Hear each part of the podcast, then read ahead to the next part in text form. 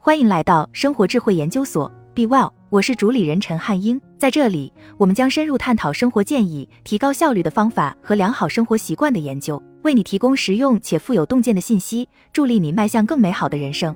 大多数时候，生活不会因为我们偶尔做的事情而奖励我们，而只会因为坚持做的事情而奖励我们。这听起来可能不公平。但实际上能让我们的生活更轻松，因为我们可以承担犯错的代价，吸取教训，并再次尝试。我们可以一次又一次的失败，然后继续尝试。最重要的是，这意味着我们不需要完美。下面的习惯可以帮助你过上更好、更健康、更快乐的生活。理想情况下，你每天都会重复这些习惯，但实际上你只会偶尔做一次，这是很正常的。你只需要选择那些对自己来说最有意义的习惯，并尽可能多地练习它们。一，马上开始行动。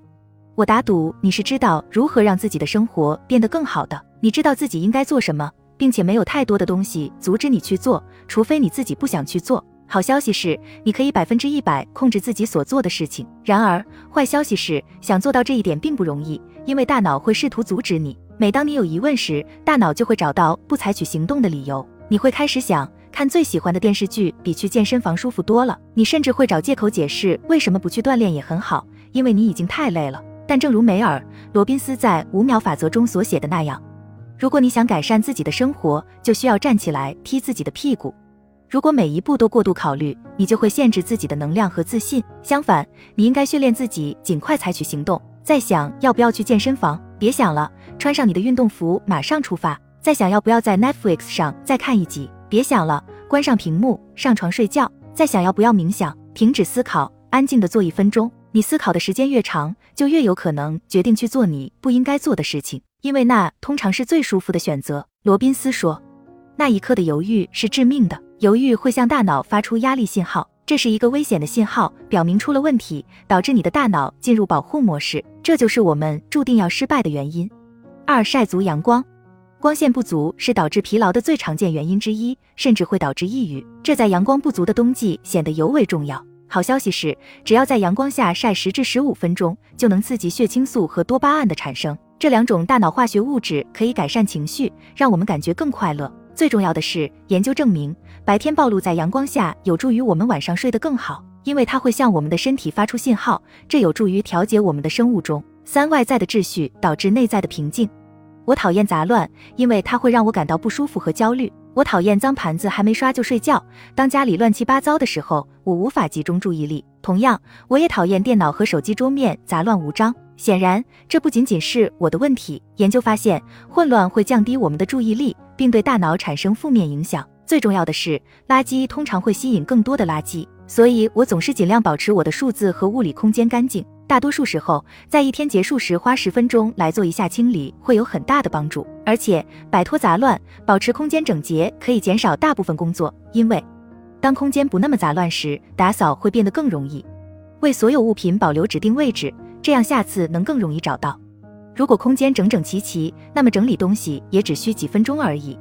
简而言之，东西少意味你不需要花很多时间清洁和整理，也不需要担心这个顾及那个。另外，在一个干净的家里或办公室里醒来，比在一团乱中醒来感觉更好。四、习惯无科技之夜，晚上粘在屏幕前是有害的，原因有很多。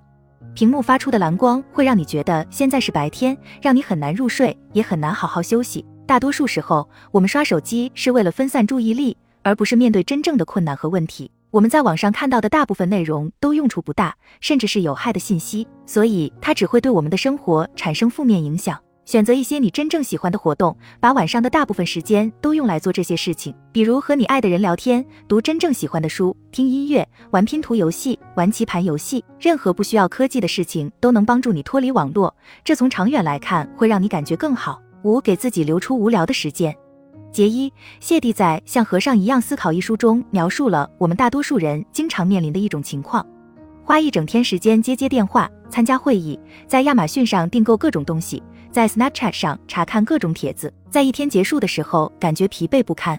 我们都体验过整天忙碌却没有真正完成多少事情是多么糟糕的感觉，那是一种过度刺激、不知所措的感觉。我们很难集中注意力，没有足够的意志力来做重要的决定。无可否认，这个问题并没有灵丹妙药，但这里有一个你可以立即试一下的简单技巧：在日历上给自己留出一些时间和空间。大多数时候，我们感到不知所措，是因为没有花时间坐下来休息。我们想要做的更多，却是以身心健康为代价的。与其试着做更多，不如试着成为更多。花点时间活在当下，即使只是会议前的五分钟休息，你不必整天都被会议和职责填满，因为这样做可能会让自己感到筋疲力尽。所以，你最好确保在日常生活中有一些空闲时间。六，让自己快乐一点。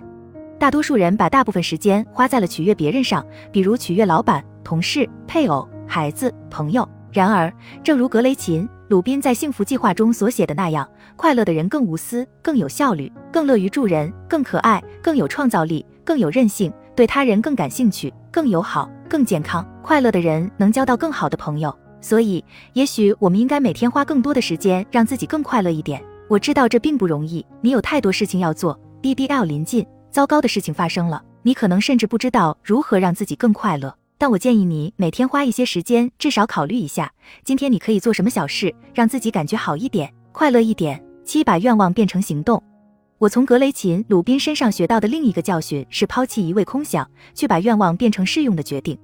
具体而不是抽象的决心更有效。要坚持做一个更有爱心的父母的决心，比早十五分钟起床，在孩子起床前穿好衣服更难。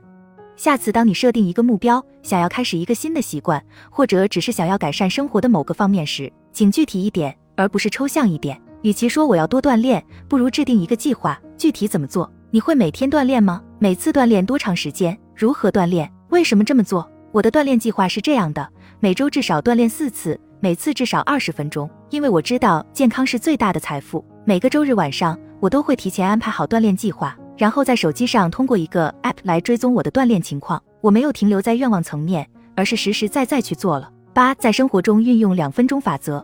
两分钟法则很简单，任何可以在两分钟内完成的事情都应该立即完成。这个简单的习惯可以帮助你建立纪律，避免拖延简单的任务。这样你就能更容易的保持思维和生活有条理，因为你的待办事项清单上就不会有无穷无尽的小任务堆积起来。你无需再担心那些需要完成的事情，因为你已经尽快的完成了这些琐事，比如倒垃圾、清理水槽、回复信息、整理床铺、支付账单。你可能会惊讶于自己每天能在短短两分钟内能完成这么多的任务。最后，大多数时候改变我们生活方式的并不是那些极端的习惯，比如凌晨五点起床或每天洗冷水澡，而是我们可以采取的小的被低估的行动，比如保持空间整洁。我们通常知道自己应该做什么。但却没有真正去做，这也无可厚非，因为我们是人类，而不是完美的机器人。与其想要做的更多，不如问问自己，怎样才能让日常生活变得更轻松、更简单、更快乐。好了，以上就是今天的分享。如果您有什么看法，欢迎在下方留言与我们交流分享。期待我们下次相遇。